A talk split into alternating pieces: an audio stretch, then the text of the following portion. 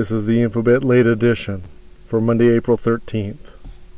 Liquid water may still exist on Mars, but it's likely around for only short periods of time and in very small amounts.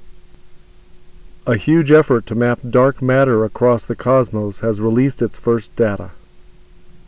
A former Blackwater security guard was sentenced to life in prison and three others got 30-year terms in the massacre of 14 unarmed Iraqi civilians at a Baghdad traffic circle in 2007.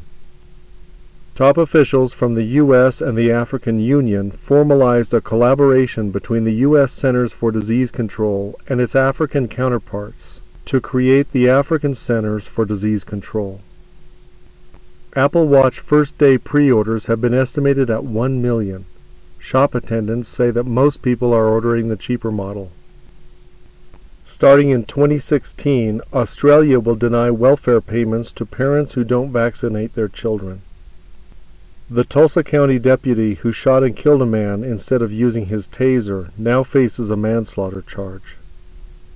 Drugs that were laced with fentanyl are linked to over 70 deaths in southeast Michigan.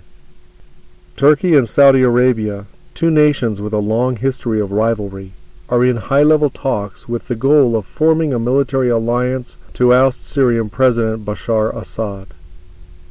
The nearly seven-year legal saga of Jodi Arias ended as a judge sentenced her to life in prison for killing her ex-boyfriend.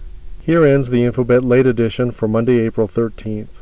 Front page news ranked and summarized by you and me, we are a community that scours the web for front page news, ranks facts in order of importance, and competes to see who can write the best summaries. Result? A readable, useful, crowdsourced newspaper.